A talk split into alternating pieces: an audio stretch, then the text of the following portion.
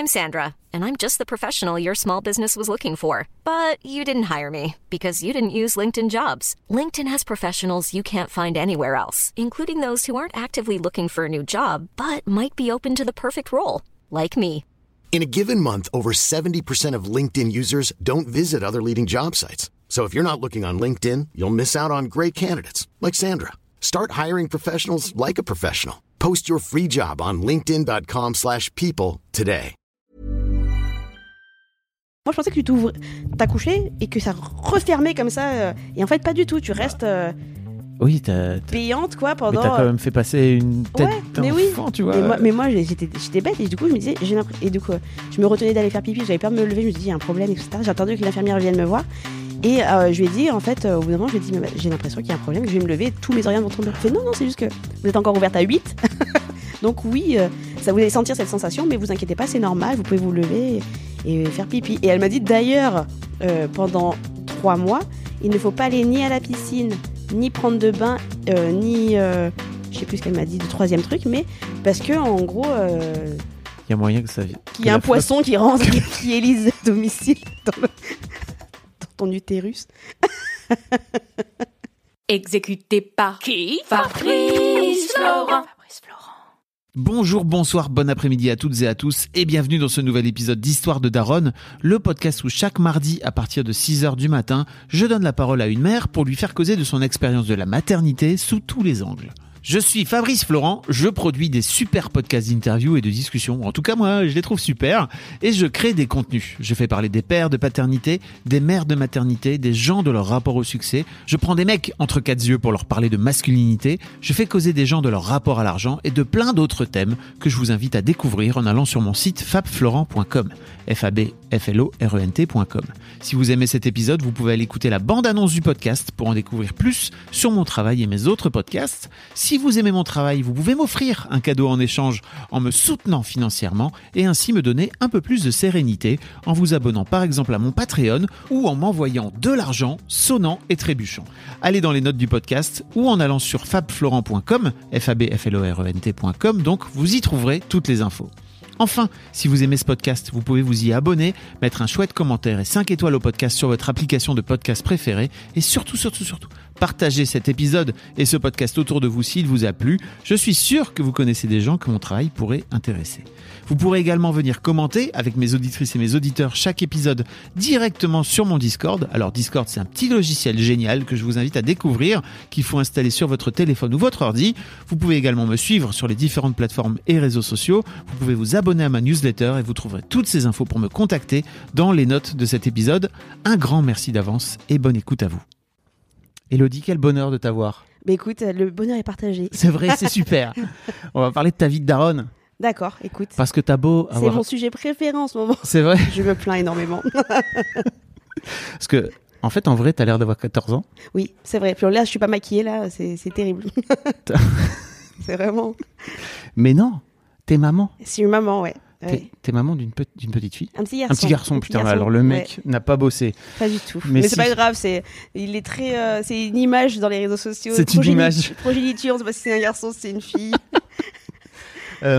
Élodie, tu étais humoriste. Oui, c'est ça. C'est ton métier. C'est mon métier. Je me présente comme humoriste. Oui, voilà. T'as un spectacle qui s'appelle Future Grande. C'est ça. Où tu viens expliquer, en gros, ta vie de jeune femme. T'as 35 ans, c'est ça ? J'ai 35 ans, ouais. Si vous n'êtes pas obligé de le rappeler non plus, mais... Pardon, hein, Non, mais oui, 35 ans. Et je parle de... Le spectacle au début, quand je l'ai écrit, c'est la version 2 du spectacle. Ouais. Parce que le spectacle au début, quand je l'ai écrit, j'avais un peu moins de 30 ans. Et je disais que c'est dur d'être une femme. Je parlais de tous les aspects de la société, qu'il fallait être apprêtée, qu'il fallait être élégante et que j'étais rien de tout ça. Oui. Et surtout, je me disais, il faut surtout vouloir des enfants. Oh non ! Et puis bon... Petit commence à mal le prendre, le spectacle. Je dis, je vais faire une deuxième version. Il a quel âge ton fils ? Là, il a 3 ans. Ok. Qu'est-ce qui t'a donné envie de devenir maman entre-temps, tu vois ? C'est-à-dire qu'à 30 ans, t'étais là, oh non ! Et à 35, tu fais, ça y est, hop. Ça s'est un peu fait naturellement. On y a pensé, puis d'un coup... ouais, voilà, pourquoi tenter le truc ? Puis c'est arrivé très vite. Du coup, j'ai dit, voilà. Pas eu le temps d'hésiter, et déjà là. Donc, ouais. comment te dire ? En fait, est-ce que t'as la sensation de... putain, pardon. Les voyelles sont partis faire une manif à République. On veut plus travailler. Bon, on n'aura que les consonnes des Fabrice. Est-ce que tu te souviens est-ce que tu te souviens du moment où tu apprends que tu vas devenir maman ? Ouais. Dis comme si j'ai un peu l'impression que c'était hyper simple et tout, mais pouf. Ben ouais, parce que en fait, je me suis dit tiens, parce que comme je suis quelqu'un de très attentif, je me suis dit tiens. Ça fait longtemps que j'ai pas eu mes règles. Ça fait 6 mois. Ouais, c'est un peu ça, quoi. Et d'ailleurs, j'en parle dans le spectacle, je dis que je m'en suis pas rendu compte tout de suite, parce qu'en plus, moi, j'ai eu en plus au début des règles anniversaires. Mmh. Donc, des petites pertes de sang à chaque fois, chaque mois qui marquaient le... Et donc, à un moment, je me suis dit, non, ça fait un moment que j'ai pas eu de règles, et puis des vraies règles et tout ça. Et donc, j'ai fait un test, et en fait, quand on a fait la prise de sang, c'est, mais vous êtes enceinte de 2 mois et demi. Quoi ? Donc, ouais, c'est pas... Moi, je me suis pas rendu compte, puis... Je suis pas hyper... c'était pas vraiment un truc de... on le fait... il y en a qui sont très organisés. Ouais. J'avais des copains qui voulaient avoir des enfants, donc ils avaient développé 2 techniques. Okay. La technique de l'épandage. Qu'est-ce que c'est que cette histoire ? Il y avait 2 techniques. La technique de l'épandage, vous allez apprécier la métaphore, c'est qu'on arrose à tout va tout le temps la forêt, comme les canadaires en période estivale pour éteindre les feux. Et il y avait la technique... du ciblage, donc c'était des copines qui faisaient des tests d'ovulation, ah oui, qui au moment clé, il fallait... checker leur température. Exactement. Et tout. Et bien moi, j'étais la 3e technique, la technique de « on va voir ».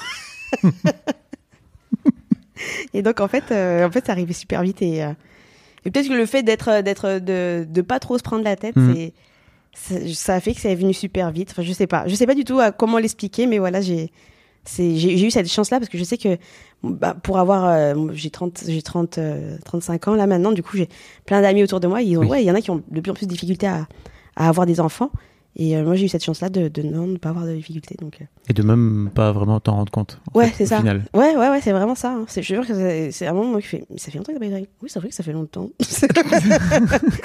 Et donc en plus la honte, parce qu'après quand ton gynéco te demande à quoi remontent vos dernières règles, elle est vraiment pas attentive celle-là. Vraiment, c'est... Mais c'est parce que t'étais en train de faire ton job, t'avais d'autres choses en tête, c'est ça ? On l'a fait en dilettante, en disant bon ben on voit si dans 1 an ça donne rien, et en fait tout de suite, quoi. Quel talent. Écoute, ouais, c'est extrêmement fertile. T'approches pas trop. Alors, j'ai une vasectomie, ça ne risque pas. Oh, bah tu sais. Oh là. Non, déconne pas. Élodie, est-ce que tu te souviens de... Enfin, bien sûr que tu te souviens. Comment s'est passée ta grossesse ? Ma grossesse, très très bien. Plutôt bien. Il y avait des choses qui me frustraient énormément, c'est le fait de pas pouvoir... Moi, je suis quelqu'un de très dynamique dans la vie, je cours partout, je saute partout et tout ça, de ne pas pouvoir faire pareil. Ouais. Donc ça me frustrait énormément. Je me rappelle, une fois, un mec qui rentre et il dit « Mais pourquoi tu pleures ?»« Je suis essoufflée !» Voilà, c'était vraiment... J'en ai marre, je suis essoufflée. L'intensité de la personne. Voilà, il y a aussi un peu les hormones qui interviennent. Mais sinon, non, ça allait. Si, j'ai eu un moment où j'ai énormément paniqué, c'est que j'ai eu des saignements autour du 4e mois, je crois, de grossesse. Et en fait, c'est hyper courant, parce que c'est le moment où le placenta se déplace dans l'utérus, et c'est hyper courant, je crois que c'est 1 femme sur 4 à ça. Okay. Mais moi, j'étais vraiment en train de croire que j'étais en train de perdre le bébé, donc on a conduit jusqu'à l'hôpital de façon archi dangereuse, parce qu'on pensait que c'était la fin et tout ça, enfin bref. Et en fait, non, c'est juste que pas trop informé, on savait pas, mais ça peut être hyper... Au 4e mois. Au 4e mois, ouais. Sinon, après, grosso modo, ma grossesse était plutôt cool... J'avais mes envies, du coup même pas les envies, c'était même des fruits, tu vois, c'était pas un truc je fais des fraises. Je me rappelle une fois, à un moment, je voulais absolument des cerises, il y avait un cerisier dans le jardin d'à côté de chez nous, et mon mec enfin, c'était pas un jardin, c'était un terrain abandonné avec un cerisier, et mon mec il allait chercher des cerises là-dedans. Oh là là. Le pauvre, il y avait, tu voyais les rats qui sortaient pendant que oulala, bon courage. Merci mon amour. Tout ça pour des cerises. Tout ça pour des cerises. Et en plus, après, oh non, j'en veux plus. C'est vrai. Je t'imagine bien. Non, j'ai dégommé. Non, j'avais vraiment très envie de cerises. Comment s'est passé ton accouchement ? L'accouchement, c'était... T'avais la flemme. Oui. Tu le dis dans le spectacle. Je le dis dans le spectacle, ouais. J'ai la flemme. J'ai semblant de pousser. ne marche pas. Ça ne marche, oui, ça. T'as vraiment fait semblant de pousser? Ouais, ou alors j'étais un peu fatiguée. J'étais un peu fatiguée. J'ai eu 2-3 fois, je fais semblant qu'il va s'en rendre compte. Et ben les infirmières s'en rendent compte parce que les bébés ne descendent pas. Ils font oh mais ils remontent là. Bon, bah je vais repousser alors. Mais ça dure longtemps. Moi je me rappelle, je suis rentrée. J'ai percé la poche des os le matin à 6h du matin, un truc comme ça. On est parti à la maternité et ça a mis un petit peu de temps avant que les contractions commencent. Et j'ai accouché, finalement, 24 heures après, quoi. Et entre-temps, voilà, les contractions, etc. Donc, c'était long, c'était très long. Et puis, en plus, moi, l'excitation, j'ai pas du tout dormi, parce que du coup, dormez un peu, reposez-vous. Déjà, on a mal. Et parce que moi, j'ai eu vraiment, je crois que peut-être de midi jusqu'à... En plus, tellement j'avais mal, j'étais contractée. Ouais. Et je ne m'ouvrais pas du tout. Oui. La dame a dit, vous allez mettre... 3 ans à coucher, c'est possible. Et donc, quand on arrivait à vraiment aux 2 cm, c'était bon, bah là, on va mettre la péridurale. Et la péridurale fait que je n'avais plus mal. Elle m'a dit, oula, mais l'enfant est déjà là. Donc, c'est vraiment, c'est arrivé hyper vite. Vraiment, elle m'a dit, en fait, vous avez tellement mal que vous vous crispiez et que vous ne voudriez pas du tout. Donc ouais, non, c'était, non, ça fait mal, hein, l'accouchement. J'y pense, mon Dieu. Tu t'en souviens comme un truc qui fait mal? Non, mais je me souviens que j'en ai chié. Non, c'est ça qui est terrible, c'est qu'on s'en souvient plus. Mm. On se souvient plus. Alors moi, je sais que je l'avais décrit, c'est comme la douleur des pires règles et de la pire diarrhée que t'as eue. Oui. Parce que mon mec, ça fait mal comment? Mon mec, il demandait ça. Mais là, maintenant, tu me demandes, est-ce que tu te rappelles de la sensation? Je me rappellerai pas. Je me rappelle que ça me prenait le dos, ça me prenait devant.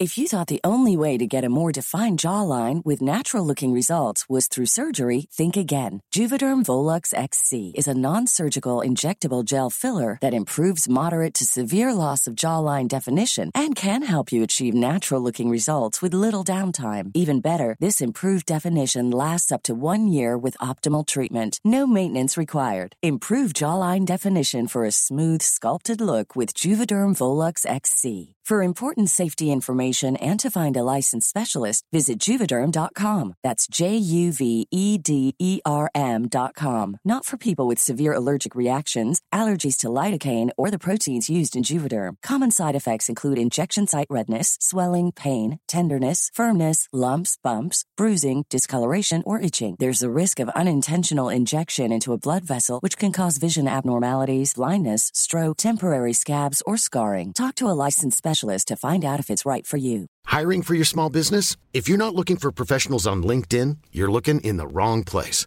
That's like looking for your car keys in a fish tank. LinkedIn helps you hire professionals you can't find anywhere else, even those who aren't actively searching for a new job but might be open to the perfect role. In a given month, over 70% of LinkedIn users don't even visit other leading job sites. So start looking in the right place. With LinkedIn, you can hire professionals like a professional. Post your free job on linkedin.com/people today. Mais je me rappellerai pas de la douleur. Et par contre, je me rappelle que j'en pouvais plus, quoi. D'avoir mal, vraiment, parce que de midi à midi, les contractions ont commencé à se faire bien régulièrement. Et je m'ouvrais pas vraiment. Je me disais... En plus, je me rappelle qu'à chaque fois, ils viennent te checker. On va voir où est-ce qu'on en est. 1 centimètre. On va... 1 centimètre. 1,5 cm. Oh, mais putain, ça va jamais. Je vais jamais le faire. Et vraiment, ils m'ont mis la péridurale et à partir du moment où la péridurale a fait effet, je pense qu'en 20 minutes, le bébé était là et je vous avais dit que c'était fort les contractions. Non, mais ouais, il y avait un truc de moi de crispé que je bloquais tout. Ok. Comment s'est passée la rencontre avec ton fiston? Ça, c'était chouette, hein. C'est un moment... moi, je me rappelle, j'ai vu ses yeux. Il avait les yeux grands ouverts. Et j'ai vraiment vu ses yeux arriver tout de suite vers moi. Il y a un truc que je raconte dans le spectacle. Et c'est un truc vrai qui est arrivé. Oui. Hein, c'est que... au moment tout est vrai. Sortir, tout ce que tu racontes dans le spectacle, c'est vrai. C'est vrai. C'est vrai. Ou alors, c'est basé d'un truc vrai que j'exagère. Mais tout est vrai. Et d'ailleurs, il y a un truc qu'on fait à l'accouchement qui m'a fait beaucoup rire. Mais je raconte pas dans le spectacle. C'est que à un moment, la dame, elle vérifie. Elle me check. Mais j'étais bien ouverte. Elle me vérifie. Et je sens donc elle m'ausculte et qu'elle appuie vers le bas et qu'elle tire vers elle. Je dis, mais madame, vous m'avez fait faire caca, là. Elle fait, oh, mais d'habitude, on sent pas. Et en fait, elle me dit, elle le fait systématiquement. Parce qu'en fait, le bébé, fait ce mouvement-là en appuyant avec sa tête. il appuie comme ça sur la fin du rectum, oui, et il pousse. Et il dit en général, quand le bébé arrive, il y a la selle. Il dit pour pas que ce soit... pour que le bébé arrive dans un endroit un peu plus cool. Moi, je le fais moi, ce mouvement-là. Et elle me dit, d'habitude, les gens ne s'en font. Et moi, je mets très peu de péridurale parce que je voulais bien pousser pour au final faire semblant après. Donc vraiment... Mais ouais, c'était rigolo. Et donc ouais, au moment où le bébé sortait, la femme m'a dit: Madame Arnould, je vois la tête, je vois les cheveux, allez-y, touchez. Et moi, terrorisée, non, je vais pas mettre la main là-bas. Et elle insistait: si, regardez, il est touché. Donc j'ai fait ça et je dis: oui, c'est vrai, je sens les cheveux. Elle me dit: non, ça c'est vous. Ah, ah, super. Je me disais, tiens, il est frisé. Et ça, c'est un truc vrai. Je me dis vraiment, ma vie est un sketch. Et tu le racontes dans le spectacle. Je le raconte dans le spectacle. C'est quoi le truc que tu racontes pas ? Tu m'as dit, il y a un truc que j'ai pas... le caca. Ah, le caca je le raconte pas dans le spectacle. Je l'avais. Effectivement, bravo pour cette anecdote. Écoute, ça, vraiment, et c'est là où le cerveau du humoriste sort, il dit, ça on le garde pour le spectacle. Non mais c'est vrai, c'est tellement de... Ah, c'est plein pépite, quoi. Et puis surtout que sur le coup, tellement il y a une émotion et tout ça, personne réagit, quoi. Je me suis dit, mais attendez, j'ai envie de faire, attendez, vous venez voir ce qui vient de se passer. Oui, mon public. Ah ouais, c'est mon mec, il était premier degré, il est là, l'infirmière qui était dans son truc en train de... Et moi qui fait, mais attendez, elle vient de toucher mes whelps en disant, je sens sa tête. C'est quand même c'est quand même extraordinaire. Ah ouais, c'est drôle, hein, c'est drôle ces moments-là. Il y a toujours des trucs incroyables qui se passent quand t'accouches, parce que déjà, c'est sur des moments qui sont un peu gênants, très intimes, etc. Et puis, il y a toujours des réactions qui sont rigolotes, quoi. Mais c'est hyper universel en même temps. Et en plus, ouais, c'est hyper universel. Je sais que, tu vois, le truc vous m'avez fait faire caca, elle me dit, je le fais à tout le monde. Elle me dit, je le fais à tout le monde. Mais en général, la péridurale est plus dosée. Ouais. Et donc tu les gens ne le sentent pas. Et moi, j'avais peu dosé parce que je voulais bien pousser, je voulais avoir une poussée efficace et donc je voulais un peu sentir. Et donc j'ai dit, ouais, je sens un peu là. Faites pas ce que vous voulez là-bas, hein, moi je sens tout. Comment ça se passe ta vie de jeune maman dans les premiers jours ? Ah, les premiers jours, perdu. Alors déjà, moi du coup j'ai accouché, il était 3h du matin je crois. Ah oui. Je suis épuisée. Mais il y a l'adrénaline qui fait que, bon, on chiale. Bah oui. Les grandes eaux pour tout le monde, on appelle, ça y est, le bébé est né, ma mère, sa mère, etc. Et on reste un peu dans la salle d'accouchement, on dit mais qu'est-ce qu'ils font ? Et en fait non, ils vérifient que tout va bien pour nous, pour le bébé. On te recoue aussi éventuellement. Elle m'a fait un ourlet superbe, tu verrais ça. Mmh. Un drapé magnifique. Et après ils te ramènent et là vraiment qu'on est revenu dans la chambre et que la tension, l'adrénaline est un peu retombée. Pff, tout est retombé et je me suis endormie tout de suite, vraiment tout de suite. Et épuisée, et 8h, je crois, donc moi je crois que c'était, ouais, du coup c'était, j'avais accouché à 3h, donc à 5h dans mon lit, 5h02 je dormais, et à 8h toute l'équipe des pédiatres, on va vérifier le bébé, comment il va, qui viennent t'expliquer tout ce qui, ah oui, comment le soin du cordon, comment le... J'étais là, en fait du coup j'ai dit à mon mec, là prends le relais, je suis pas en état du tout d'écouter ou d'enregistrer ce qu'elle va dire, ou même de me lever pour voir comment elle donne le bain. Ouais. Donc prends le relais, et ce qui était terrible, c'est que c'est tellement ancré dans certains comportements que c'est la maman qui va donner les soins, que limite ils ignoraient Ah ouais. Ouais, j'ai trouvé ça terrible. À un moment, mon mec me dit, mais je suis transparent, t'imagines, c'est un fantôme depuis le début, il n'y a que moi qui le vois. C'est 6e sens. Non, et vous le voyez. Ok. Il y a bien quelqu'un avec nous dans la pièce.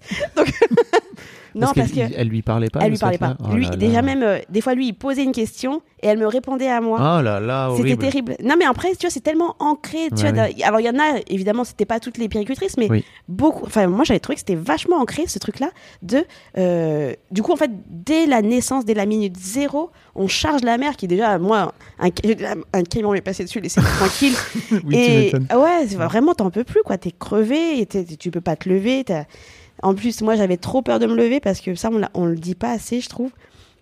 Qu'on reste ouverte, telles des portes de saloon. Quelle joie. Non, mais en vrai, tu restes en vrai ouverte, genre juste après l'accouchement. Moi, je pensais que tu t'accouchais et que ça refermait comme ça. Et en fait, pas du tout. Tu restes payante, quoi, pendant... Mais t'as quand même fait passer une tête d'enfant, tu vois. Mais moi, j'étais bête et du coup, je me disais... Et du coup, je me retenais d'aller faire pipi, parce que j'avais peur de me lever, je me disais, il y a un problème, etc. J'ai attendu que l'infirmière vienne me voir. Et je lui ai dit, en fait, au bout d'un moment, je lui ai dit, j'ai l'impression qu'il y a un problème, que je vais me lever, tous mes organes vont tomber. Elle fait, non, c'est juste que vous êtes encore ouverte à 8. Donc oui, ça, vous allez sentir cette sensation, mais vous inquiétez pas, c'est normal, vous pouvez vous lever et faire pipi. Et elle m'a dit, d'ailleurs, pendant 3 mois, il ne faut pas aller ni à la piscine, ni prendre de bain, ni... je sais plus ce qu'elle m'a dit, de troisième truc, mais parce que, en gros... Il y a moyen que ça... Qu'il y ait un poisson qui rentre, qui élise à domicile dans le... ton utérus. Non, elle dit voilà. Une truite. Oh, mais non, je t'avais dit, t'es encore ouvert à 3, une truite, ça passe largement. Non, mais elle dit voilà, on peut avoir des infections, etc. Non, ouais, mais il y a plein de choses qu'on sait pas. Moi, c'est pour ça que j'ai écrit un livre dessus, parce que je trouvais ça, je me disais, il y a trop de choses qu'on sait pas, qu'on ne dit pas, quoi. La grossesse zéro tabou. Voilà, le guide zéro tabou de la grossesse. Zéro tabou de la grossesse. Parce que quand tu me constates, j'ai très peu de honte. Je raconte tout à tout le monde et je lui dis autant que ça serve aux gens. Comment se passe le retour à la maison?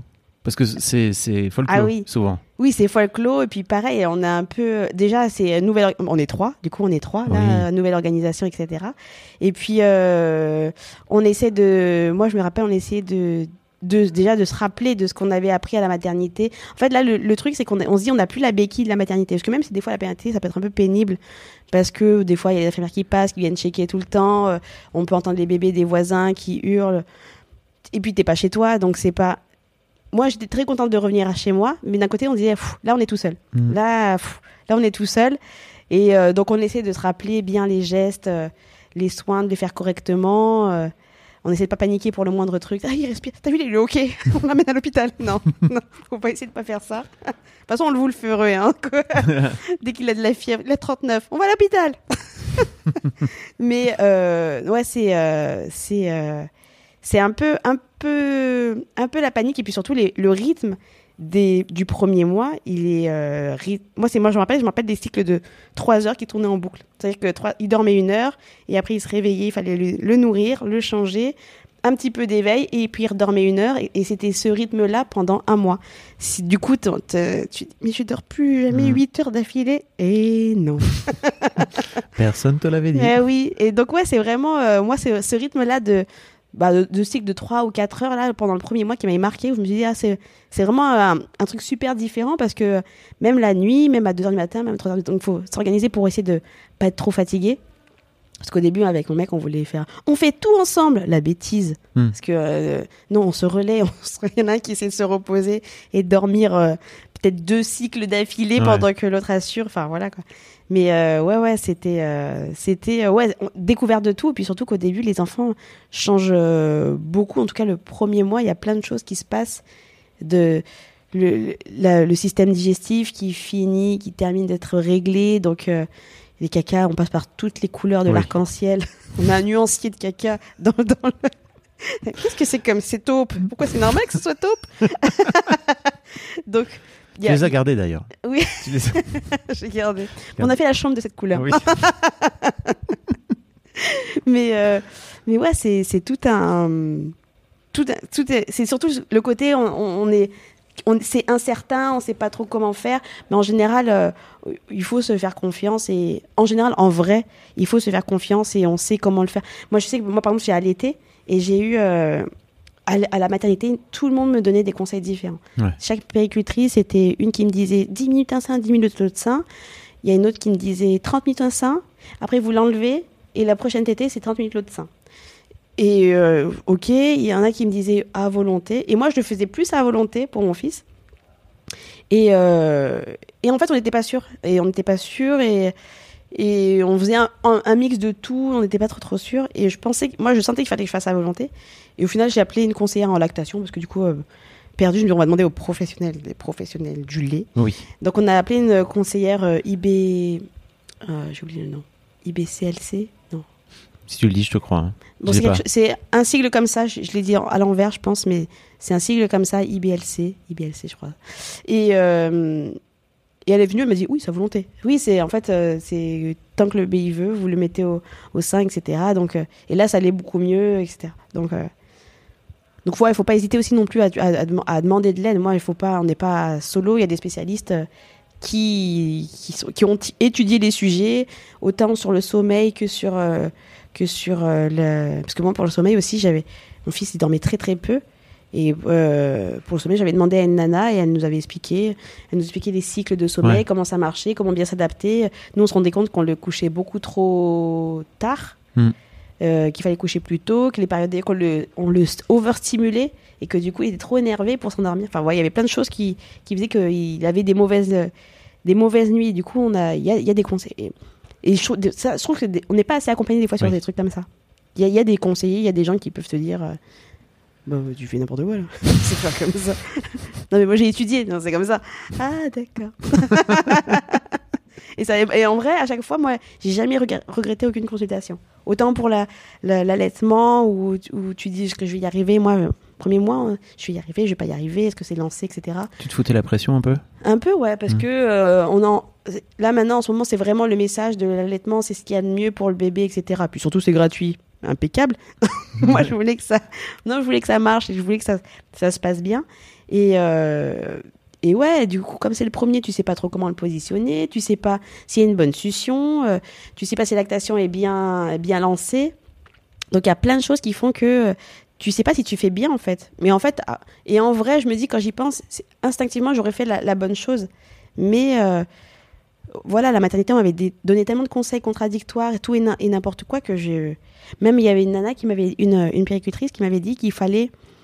compléter, parce que je n'avais pas assez de lait, il fallait compléter avec du lait maternel en pipette. Okay. Et en fait, maintenant, il ne faut pas compléter, il faut juste laisser plus longtemps au sein. C'est juste que en fait, le fait de mettre le bébé au sein, ça va activer la lactation. Et donc, si je le laisse 10 minutes, ce qui n'est pas assez pour un premier bébé, il faut le laisser plus longtemps. Oui, ça, il ne va pas assez manger et ça ne sert à rien de compléter avec un lait maternel. Donc, il y a plein d'avis différents et tout le monde n'est pas forcément formé à la lactation en clinique ou en hôpital, du coup, en maternité. Donc ouais, et pas hésiter à appeler les personnes compétentes. Il y a la Leche League aussi, où il y a les BSC, c'est des nanas qui ont vraiment étudié la lactation et qui savent comment ça marche. Tu arrives à garder ton potentiel joueur et rieur là, dans ces moments où c'est dur, où tu n'as pas, où t'as pas beaucoup dormi, etc. Alors, c'était très gens qui rient, gens qui pleurent. Ouais, moi, je me rappelle, il y a beaucoup de choses qui me faisaient rire. Il y a beaucoup de choses qui nous faisaient rire parce que, par exemple, je me rappelle des fous rires où des fois, des bébés te font un caca gigant d'adultes oui. qui a beaucoup mangé à Noël. Tu fais dans une couche où tu dis... Et moi, ouais. de tonton GG. Non. Et du coup, ça te dégouline sur le enfin moi je me rappelle ça m'était dégouline sur le pantalon, enfin fou rire, tu peux que rigoler de ces trucs-là. Et puis des fois t'es fatigué, tu pleures. Moi je me rappelle je pleurais beaucoup premier mois, mais c'était pas grave, c'est juste soupape de sécurité, fallait que je pleure, je suis fatiguée. Qu'est-ce qu'il y a, je suis fatiguée. Mon mec aussi il pleurait, moi aussi. Mais après ça allait mieux et puis on reprenait le truc en disant c'est passager, parce que ouais, c'est ça aussi, il faut se dire c'est passager. Moi je me rappelle les deux premiers mois étaient très très durs. Donc on tenait le coup, il y avait des moments de bonheur et il y avait des moments où on rigolait et il y avait des moments où on n'en pouvait plus, on pleurait quoi. Tu parles aussi de la rééducation de ton périnée dans ton spectacle. C'est un vrai sujet, hein, on en parle. Ouais. C'est pareil, c'est pas un truc dont on parle. Non, ouais, c'est vrai qu'on en parle pas, que c'est à vie en fait, parce qu'il y en a qui, même maintenant quand je vois des filles, ah moi j'ai fini, bah non, t'as accouché et c'est toute ta vie, parce que ça a été ravagé. Là. Il faut vraiment remuscler à fond. C'est sûr, il y a un poids lourd qui est passé par là. Ouais, il faut remuscler tout le temps. Sinon, après, c'est pas immédiat que tu vas voir les conséquences. Ça va être à 50 ans que tu vas faire un peu d'incontinence, etc. Donc, ouais, c'est tout le temps qu'il faut faire. Je l'ai fait actuellement. Non, Tu peux le faire tout le temps. C'est vrai, tu peux. Je fais les exercices. Non, mais c'est. Faisons-le présentement en écoutant ce podcast. Voilà, écoutez, j'ai fait vos exercices. Contractez. Très bien. Moi, elle faisait ça. ma sage-femme. Tu faisais quoi? Tu contractais? Tu tenais? Oui, très bien. Elle était très fière de moi. Merci. Du coup, j'étais contente aussi. C'est une idée d'épisode de podcast. Ah, c'est ça. T'imagines? Exercice numéro 4. Et donc, ouais, c'est, oui, surtout que des fois, on n'est pas forcément au courant qu'il faut faire ça. Il y en a qui savaient... Attends, je crois que c'est ma sœur qui savait même pas. Ou que ça lui est sorti de la tête. Et du coup, elle a même pas pris de rendez-vous après son accouchement. Ah ouais. Et il y a sa femme qui est venue chez elle, qui lui a dit, OK, tout va bien, etc. Reprenez rendez-vous. Et elle a oublié. Et du coup, je dis, mais c'est ça, il faut que tu ailles le faire, ton rééducation. Parce qu'on a fait, on accouche au même moment. À un mois d'écart. Oh, fou. Ouais, c'est trop bien. Du coup, je pouvais la surveiller. Et t'as fait ça? C'est ta petite sœur? C'est ma petite sœur. Ouais. Et du coup, non, c'était... elle savait pas qu'il fallait faire ça, etc. Et... Aux États-Unis, c'est pas du tout, dans le parcours de santé, il n'y a pas de ça. Et en fait, il y a plein de meufs qui, juste à 40 balais, elles éternuent et en fait, elles font pipi dans leur culotte. C'est terrible, c'est terrible. Ouais. Moi, je me rappelle, mais vraiment, en plus, surtout que c'était dramatique, parce que moi, vraiment, après l'accouchement, Très bonne vanne, très bonne source de vanne. Non, vraiment, après l'accouchement, je le dis dans le spectacle, je dis je me penche, je pète, quoi. C'était vraiment... puis c'était des trucs, oh mon bébé, je prends mon fils. Il faut vraiment faire la rééducation du périnée. Après, je prends rendez-vous en urgence. C'est plus possible, parce que vraiment, c'est pas glamour, quoi. T'es là, tu pètes à tout va. En fait, t'as vraiment plus de résistance, quoi. C'est horrible. Donc, c'était important pour toi d'en parler dans le spectacle, de mettre au-delà des vannes que ça fait, parce que les vannes de prout, on sait très bien, ça marche toujours. Évidemment. Mais c'était important pour toi. Oui, ouais, pour moi, je trouve. Bah, c'est vraiment comme le bouquin, en fait. C'est des choses dont je trouve qu'on ne parle pas, et c'est vraiment. Pour moi, c'est nécessaire en fait d'en parler. C'est notre santé, c'est des choses qu'il faut savoir. Et puis il faut aussi.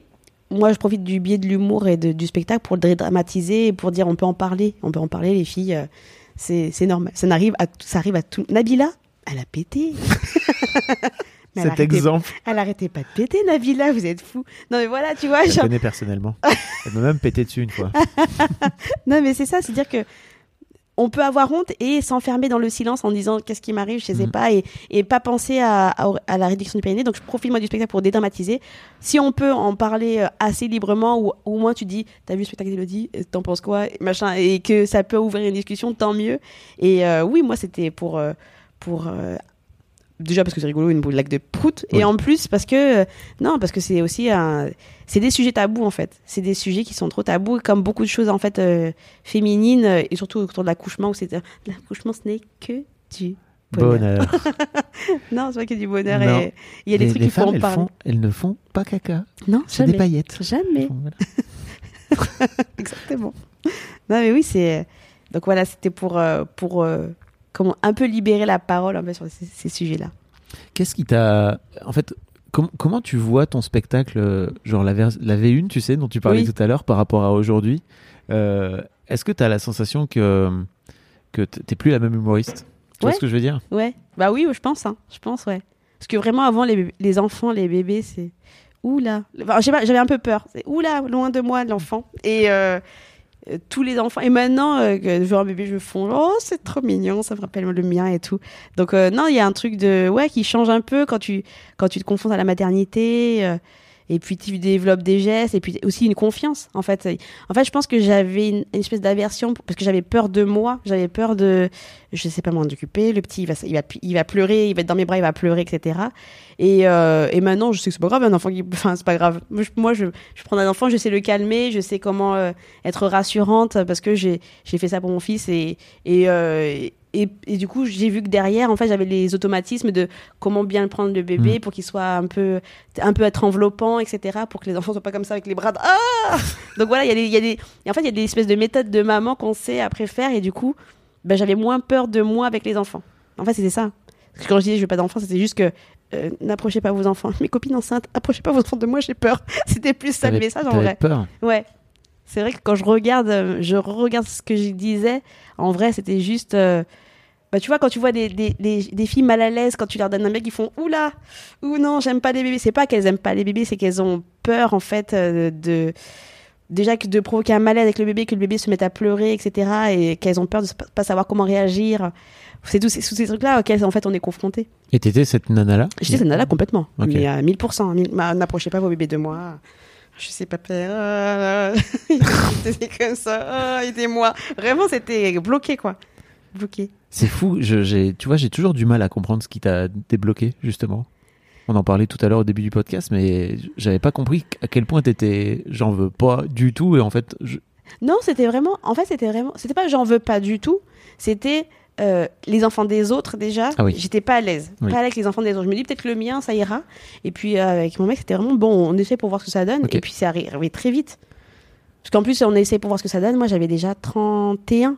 Donc, je me dis, ça se trouve, c'est trop tard. Bon, c'est pas grave. Moi, j'avais pas un énorme désir d'enfant. C'était parce que trop tard à 31 ans. Je sais pas. Peut-être tellement on te dit. D'où ça devenait cette idée. Mais je sais pas tellement on nous dit à 24 ans pic de fertilité, 27 ans ça y est t'as les œufs pourris à la poubelle. Ah ouais. Ouais moi c'est que ma gynéco aussi était là, elle me tardait pas trop hein, donc il y a beaucoup de de choses comme ça et petite pression quand même. Hein. Ouais petite pression et puis moi je savais que jusqu'à cet âge là aussi il y avait ce truc là de j'étais trop égoïste et je voulais trop faire des choses pour moi pour me consacrer à un enfant et après j'ai pas envie de faire un enfant après lui en vouloir j'ai pas pu faire ça à cause de toi j'ai pas pu donc je voulais vraiment m'accomplir et être heureuse dans ma vie donc tu vois en plus moi j'ai changé de métier à 20 à quel âge j'ai changé de métier 28 29 quoi donc c'est vraiment arrivé un peu après. Tu faisais quoi avant? J'étais ingénieure en mécanique, rien à voir. Oui. Et je peux te dire c'était un sacré bordel au bureau.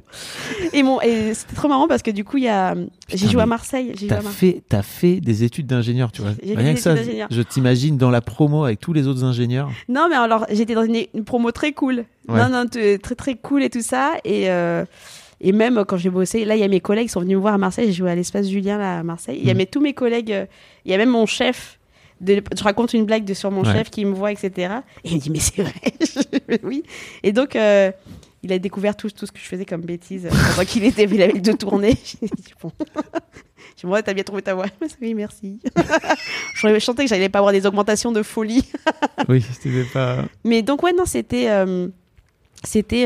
j'attendais d'être bien accomplie, en fait, moi, seule dans mon métier, être heureuse, etc. Je me suis dit, bon, là, c'est bon, je peux envisager de rajouter quelqu'un à s'occuper.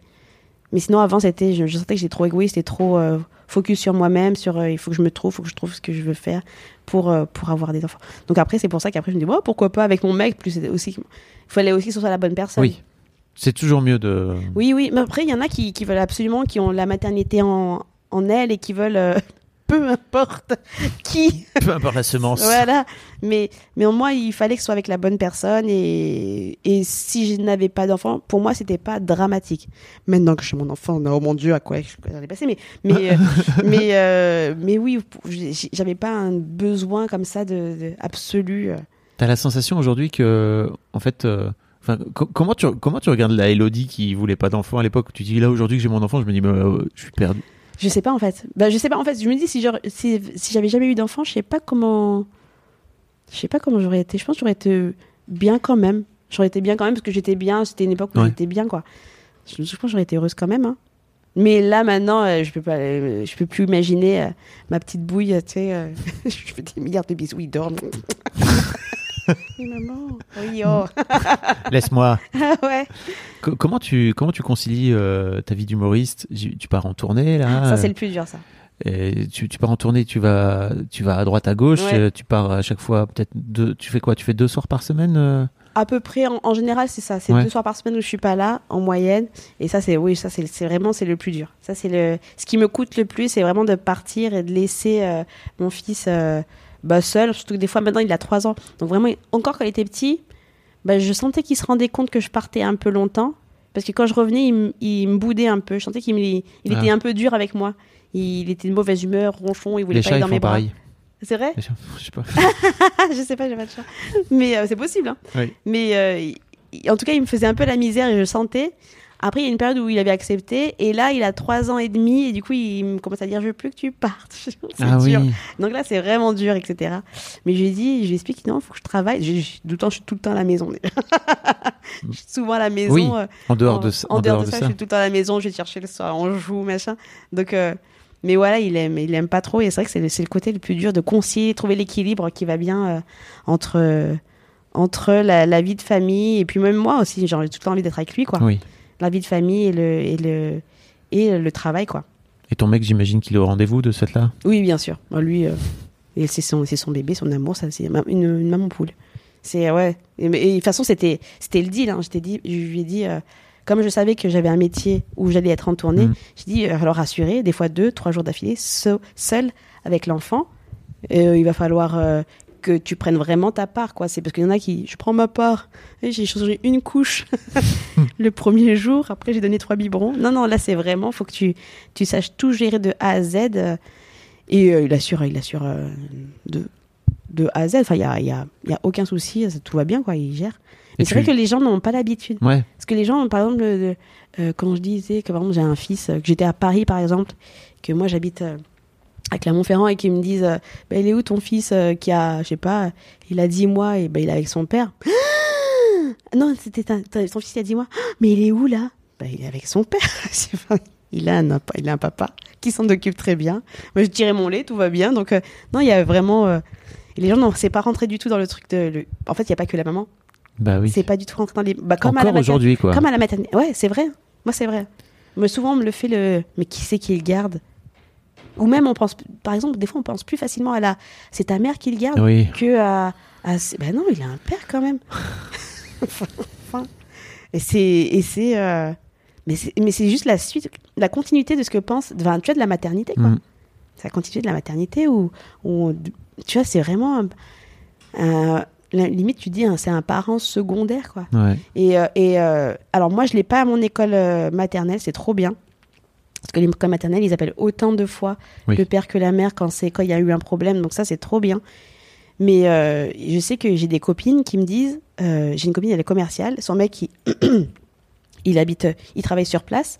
Et il me dit, quand il y a un problème à l'école, il m'appelle moi. Et donc, moi, je vais lui dire, appelez mon mari. Moi, je suis en déplacement, appelez mon mari. Il est directement à côté de l'école, quoi. Et c'est des réflexes qui sont ancrés, qui sont encore trop ancrés. Bah, qui sont là encore pour longtemps, sans doute. Hein. Ouais. C'est dommage. Je trouve que c'est dommage. C'est dur. Mais après, des fois aussi, tu vois aussi des papas qui ne sont pas impliqués. Des papas qui sont aussi... Bon, elle s'est fait, hein, ma femme. Regarde. Donc... en fait, j'ai toujours ce truc où j'imagine que ça se joue un peu dans les deux sens, c'est-à-dire que toi, en tant que maman, il faut aussi laisser la place. Exactement. Et en fait, il faut que le père, il se sorte les doigts pour y aller, quoi. Tu vois, donc, il faut vraiment lui dire, vas-y, et moi vraiment. Parfois, le laisser mal faire aussi. Bien sûr. Mais en plus, le laisser mal faire. Nous aussi, les mamans aussi, on fait mal. Moi, je pouvais pas faire les soins du cordon, c'était horrible. Je trouvais ça. Ah, du coup, j'arrivais pas, je le faisais mal. Le mec me disait, mais tu nettoies pas bien. Donc, tu vois, nous aussi, en vrai, on sait pas faire. C'est des fois, tu veux pas lâcher ton truc parce que c'est ton enfant, etc. Donc, t'es un peu. Mais laisse la place, faut laisser la place au papa. Et surtout, il faut les impliquer. Des fois, les forcer. Dire, là, il me semble que c'est le tien. Donc, va t'en occuper. Non, ouais, c'est... Parce que sinon, c'est... Parce qu'on travaille... Encore, c'est l'époque où on travaille pas. Mais là, on travaille. Et en plus, c'est vraiment 2 jobs que tu cumules, quoi. Du coup, des fois, il y a des couples qui explosent, des trucs comme ça, quoi. Donc ouais, c'est... Moi, en tout cas, c'était une discussion qui était très, très posée avant toute décision. C'était... Tu prendras ta part. De toute façon, après, il sait avec qui il a fait un enfant. Moi, je suis une bordélique, je suis un bordelin. Donc, je suis pas du tout. C'est plutôt lui qui range, c'est ça, dans le couple ou qui... Non, lui aussi. Mais bon, il savait que j'allais pas être... Tu vois, si on fait un concours de qui va ranger... Ça peut rester longtemps. 50-50, voilà, ça se joue. Donc, il savait très bien. Mais je lui ai dit, tu vois, pour la maternité, c'est pareil. Je vais être fatiguée, c'est toi qui vas prendre le relais. Je vais être pas là, il va falloir que tu saches tout faire. Comme moi, il faut que tu saches... À part allaiter, et je tirerai mon lait, mais... quand je serai pas là, mais faut que tu saches tout faire, quoi. Il y a pas de truc de comment. Et dis donc, elles sont où les tétines? Voilà, du truc comme ça, pas possible. Faut que tu saches tout. Putain, je faisais ce genre de truc, moi. Dis donc. On travaille, hein. Ah, tu vois, c'était il y a 15 ans. Ah non, c'est ça. Et dis-toi que là, tu vois, 15 ans après, ça a un peu plus évolué. Moi, j'ai fait une vidéo là-dessus, hein, et les papas.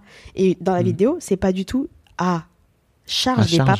C'est à charge de la société et de tout est fait pour qu'on charge la maman, quoi. Et des fois, en plus, les mamans ne veulent pas lâcher du lest. Et du coup, elles se retrouvent épuisées, burn-out, ça crée des tensions dans le couple, etc. Donc, il faut savoir lâcher un peu du lest, le féministe. Le fléminisme. Ah oui, c'est ça. Bien moi, vu. Le fléminisme. Moi, je fous rien et c'est ma façon d'être féministe. C'est à toi de le faire. Mais c'est cool en même temps. Oui, bah ça, oui. Ça laisse la place. C'est vrai. Mais et je sais que tu t'es pas sentie touchée par une mission céleste, tu vois, il faut porter que le féminisme. Non, mais tu vois, de t'occuper de ton fils, au contraire, t'es vraiment structuré. Parce que parfois, tu peux avoir des, tu vois, en théorie, tu te dis, ok, en fait, il va falloir que tu prennes ta place et tout, et une fois que l'enfant arrive, t'es là, oh non, en fait, c'est ma poupée, quoi, tu vois. Oui, ouais, c'est ça. Mais après, y avait des choses aussi. Enfin, moi, j'ai vite senti que si je prenais pas soin de moi, j'allais pas pouvoir prendre soin de lui correctement. Donc si j'allais m'épuiser, à un moment, qu'est-ce que je faisais qui m'a fait dire ça ? Je crois que c'était l'allaitement. J'étais tellement fatiguée. Parce qu'en fait, l'allaitement, c'est ma mère qui me disait, il faut boire de l'eau. Et en vrai, c'est un vrai truc, hein. Pour ça que ma mère dit pas des conneries. Il faut boire de l'eau. Coucou maman. Coucou maman, on t'embrasse, Odile. Et il faut boire de l'eau et dormir pour avoir une bonne lactation. Et moi, je voulais... l'allaiter, changer, passer mon temps avec mon fils, etc. Et en fait, je trouvais pas le moyen de dormir. Et donc, à la prochaine tétée, j'avais pas eu de montée de lait à nouveau. Et du coup, les tétées se passaient mal parce qu'il y avait rien qui venait, etc. Moi, je pleurais, ça me faisait mal. Mmh. Tout se passait mal. Et en fait, j'ai juste dit... Le cercle merdeux, un peu, quoi. J'ai juste dit à mon mec, est-ce que tu peux juste changer la couche et jouer un peu avec lui pendant que moi je fais une petite sieste, histoire de recharger le lait. Et en fait, juste ça allait mieux et tout allait mieux derrière, quoi. Donc des fois, il faut savoir... Demander de l'aide.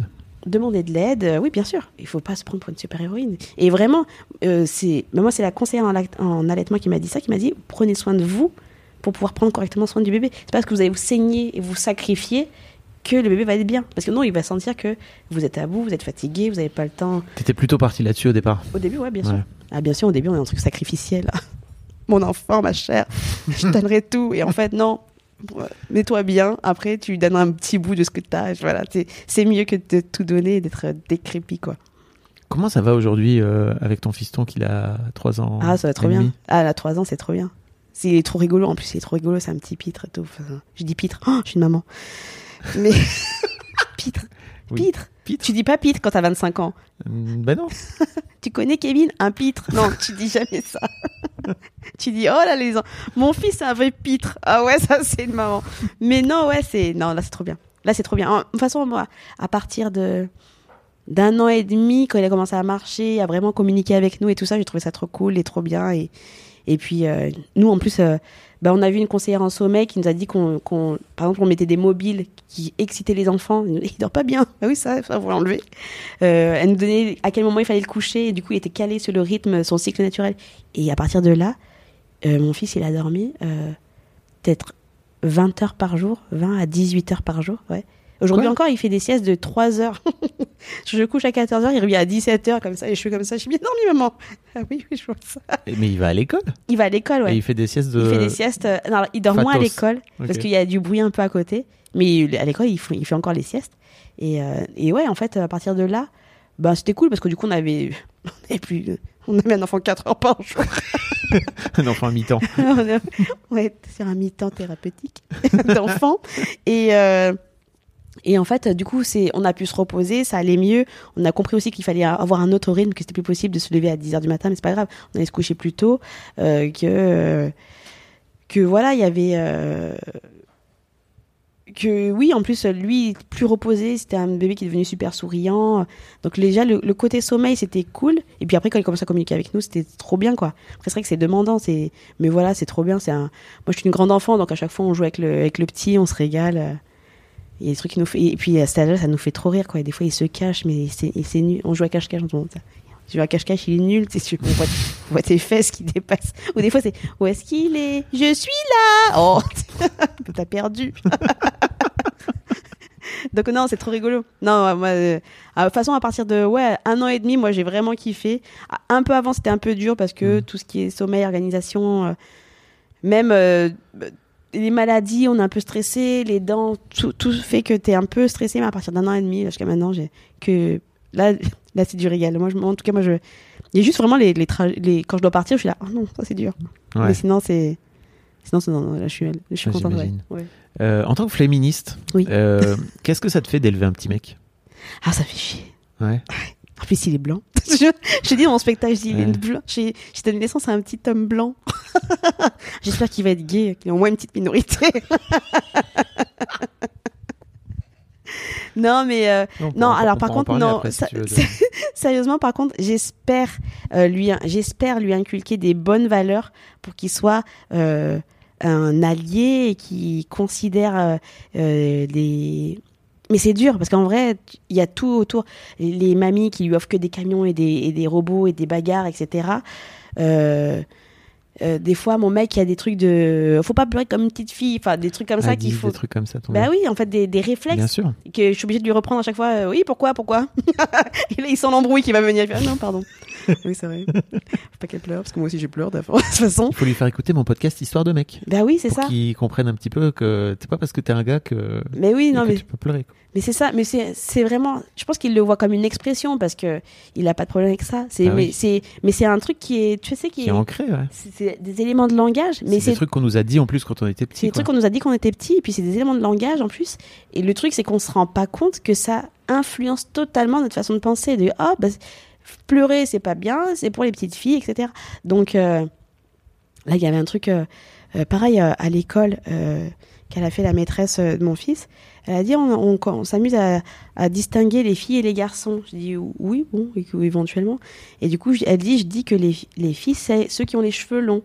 Et il y a un petit garçon qui a les cheveux longs. Donc, elle a juste servi à traumatiser le petit garçon de la classe de mon fils. Et elle a dit, du coup, tous les petits garçons, ils ont dit, c'est une fille. Et tout ça, cool. Arrêtez ce cours. En plus, ça sert à quoi de dire les filles, les garçons? Enfin, je vois pas trop l'intérêt de faire ces trucs-là.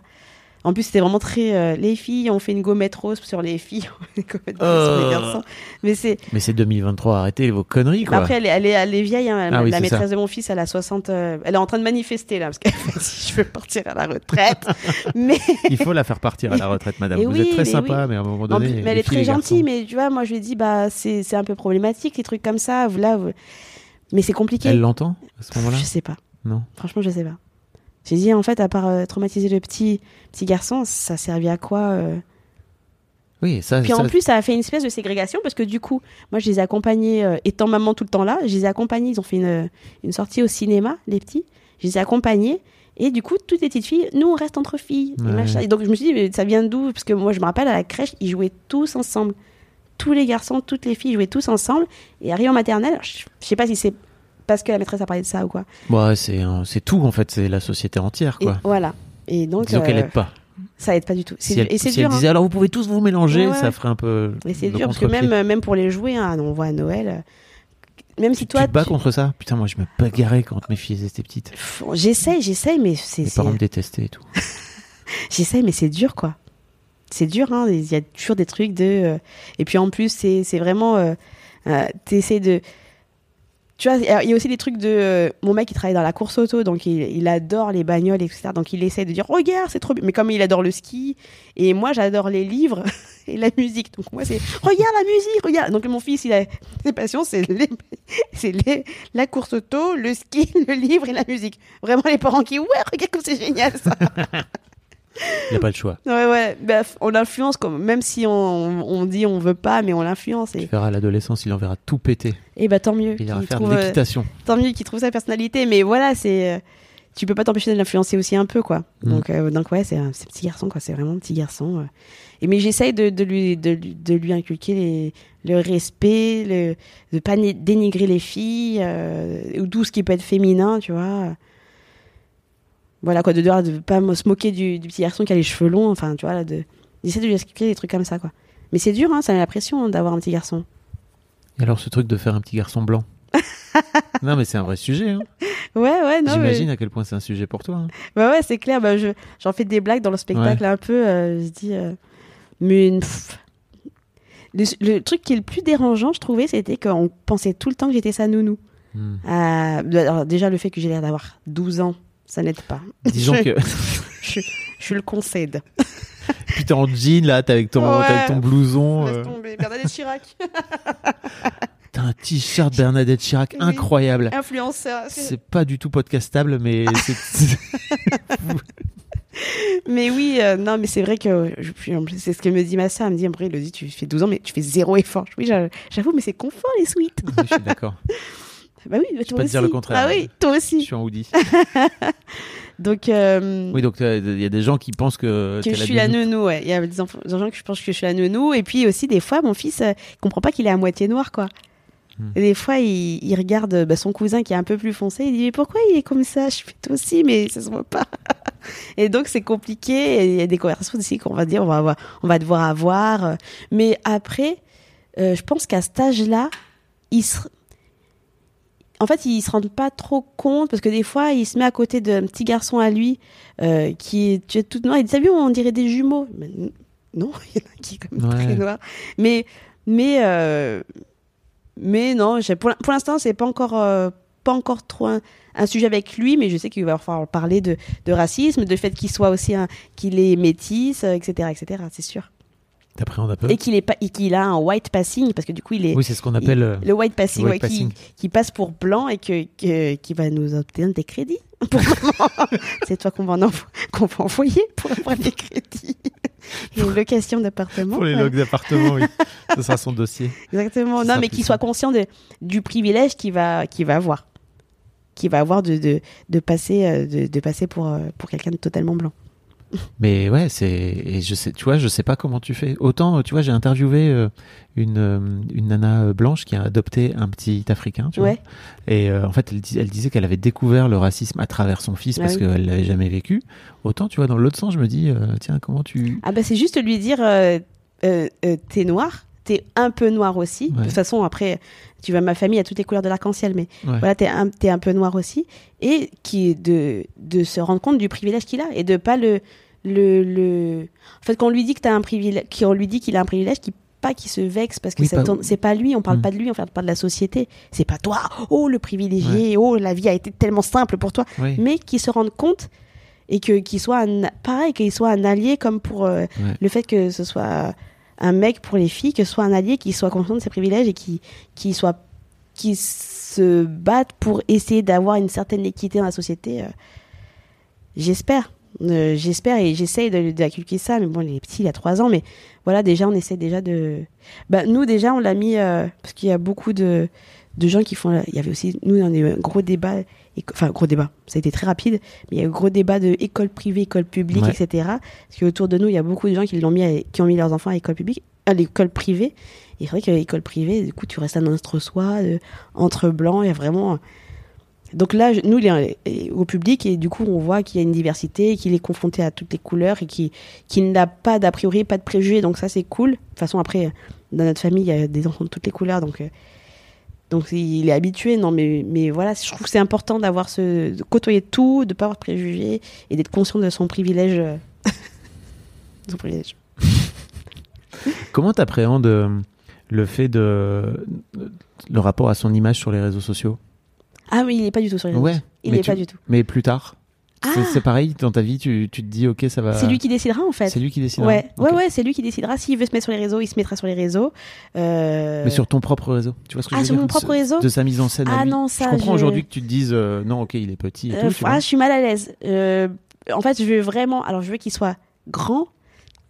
Et je veux vraiment qu'il soit conscient qu'il y a beaucoup de gens qui regardent et pas forcément des gens bien intentionnés ou des gens équilibrés. Des fois, c'est pas juste pas des gens, mais des fois, c'est juste des gens un peu déséquilibrés qui ont. Et moi je vois, il y a des gens des fois qui développent des obsessions, des trucs comme ça. Donc j'essaie de garder une distance. Des obsessions. Il y a des gens. Toi ouais.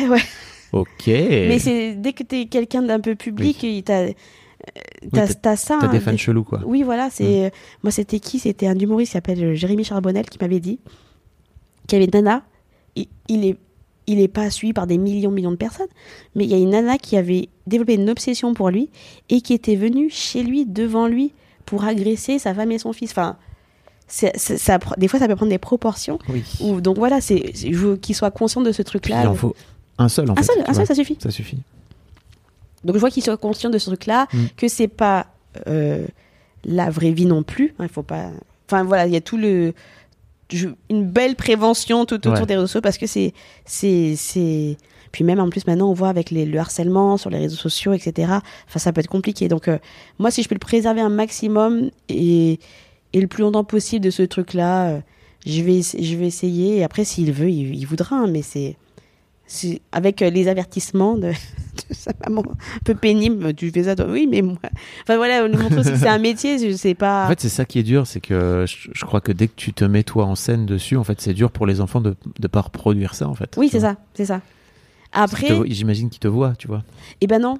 Ah, tu. Ils voient pas. Sépares, tu sépares. Ouais, vraiment, c'est con. Ben, chez moi, tu m'appelles de 8h, non, mais de 7h à 9h ou de 17h à 20h. Je ne décrocherai pas, je n'ai pas mon téléphone dans les mains. Donc, j'ai mon téléphone, je le mets en une espèce de petite cage avec mon mec. On se dit, quand il est le petit, parce que déjà, il ne faut pas trop d'écran à cet âge-là, c'est déconseillé. Et en fait, si tu as ton téléphone dans la main, t'as le réflexe, on est tous des accros, hein, donc on va checker toutes les 2 minutes et les enfants vont voir, ils vont comprendre, mais qu'est-ce que c'est que ça? C'est l'extension de leurs bras, Donc nous on a un truc de, on met, donc c'est très dur des fois, parce que souvent les gens sont dispo à 20h, etc. Ils disent, je décroche jamais, mais voilà, appelez-moi dans les heures d'école, de 9h à 17h, je vous décroche quand vous voulez. Mais sinon, et donc moi je me débrouille pour faire toutes mes vidéos à ce moment-là, et même maintenant on peut programmer. Non, oui. Ça c'est génial. Donc je les programme et après, en avant Guingamp, c'est fini. En avant Guingamp, ça aussi, très bonne expression de Daronne. C'est que je réalise là, c'est terrible ce podcast. C'est une vraie prise de conscience. Hein. J'ai 47 ans. Même pas, 73. En avant Guingamp. Alors j'ai une dernière question pour toi si tu veux. Oui. Donc imagine ton fiston écoute ce podcast dans 10 ans. Il le retrouve sur Internet quelque part. Oui. Qu'est-ce que tu as envie de lui dire là, aujourd'hui, quand il aura 13 ans? Est-ce que tu as rangé ta chambre? C'est maman qui te parle. Range tes affaires, j'en peux plus. Non. Et en même temps, maman, toi, tu les ranges pas non plus. Donc bon. C'est vrai. Non, alors, impossible d'être bordélique et d'avoir des enfants. C'est impossible. En tout cas, nous, du coup, on s'est pris en main. Hein. On a tout rangé. On a tout rangé aussi. On a cette maladie d'accumuler. Tu sais, on avait accumulé plein de petits objets, des petites babioles, machin. Tout enlevé. T'as fait Marie Kondo, là, c'est ça? Exactement. Je te remercie pour tout le bonheur que tu m'as apporté. Porte-clés des JO de 92. Et je t'ai jeté la poubelle. Mais... Non, on a vraiment jeté. On me dit, mais pourquoi on a ça en vrai? Et non, ce que je lui dirais, c'est que mon fils a été le truc le plus cool et le plus dur que j'ai pu faire de ma vie. Même si je suis humoriste et que c'est très cool et c'est très dur de monter sur scène, mais lui, c'est le truc le plus cool et le plus dur que j'ai fait de ma vie. Et c'est trop bien, aucun regret, c'est trop bien. Ouais, ça s'entend. Et que je l'aime de tout mon cœur et qu'il range sa chambre. Je sens que ça va être un bordélique. Merci beaucoup, Élodie. Merci. Je mettrai tous les liens pour aller te suivre sur Insta parce que c'est là-bas que tu es. Et aussi les liens pour aller découvrir ton travail, ton spectacle. Mon spectacle, etc. Le livre. Le livre. Bientôt en tournée aussi? En tournée, ouais, dans toute la France. J'ai déjà un peu commencé juste avant la fin d'année. Ouais. Et puis on continue. Ouais, et là, tu es à l'Apollo Théâtre à Paris. Jusqu'au 30 mars. Alors ça va, ah oui, donc c'est trop tard. Mais on va revenir à Paris après. You will be back. I'll be back. Merci beaucoup, Élodie. C'était trop chouette. Un grand merci à vous d'avoir écouté jusqu'au bout. Pensez à rejoindre le serveur Discord pour venir commenter avec le reste de ma commu. Je vous trouverai tous les liens dans les notes de cet épisode. Et si mon travail vous plaît, je vous rappelle que vous pouvez m'offrir en échange un peu de sérénité en vous abonnant à mon Patreon ou en m'envoyant de l'argent en vous munissant de votre CB. Vous trouverez tous les liens dans les notes de cet épisode également. Bonne fin de journée et j'espère à très bientôt pour un nouvel épisode de podcast. Even on a budget, quality is non-negotiable. That's why Quince is the place to score high-end essentials at 50 to 80% less than similar brands. Get your hands on buttery soft cashmere sweaters from just $60, Italian leather jackets, and so much more. And the best part about Quince, they exclusively partner with factories committed to safe, ethical, and responsible manufacturing. Elevate your style without the elevated price tag with Quince. Go to quince.com/upgrade for free shipping and 365-day returns.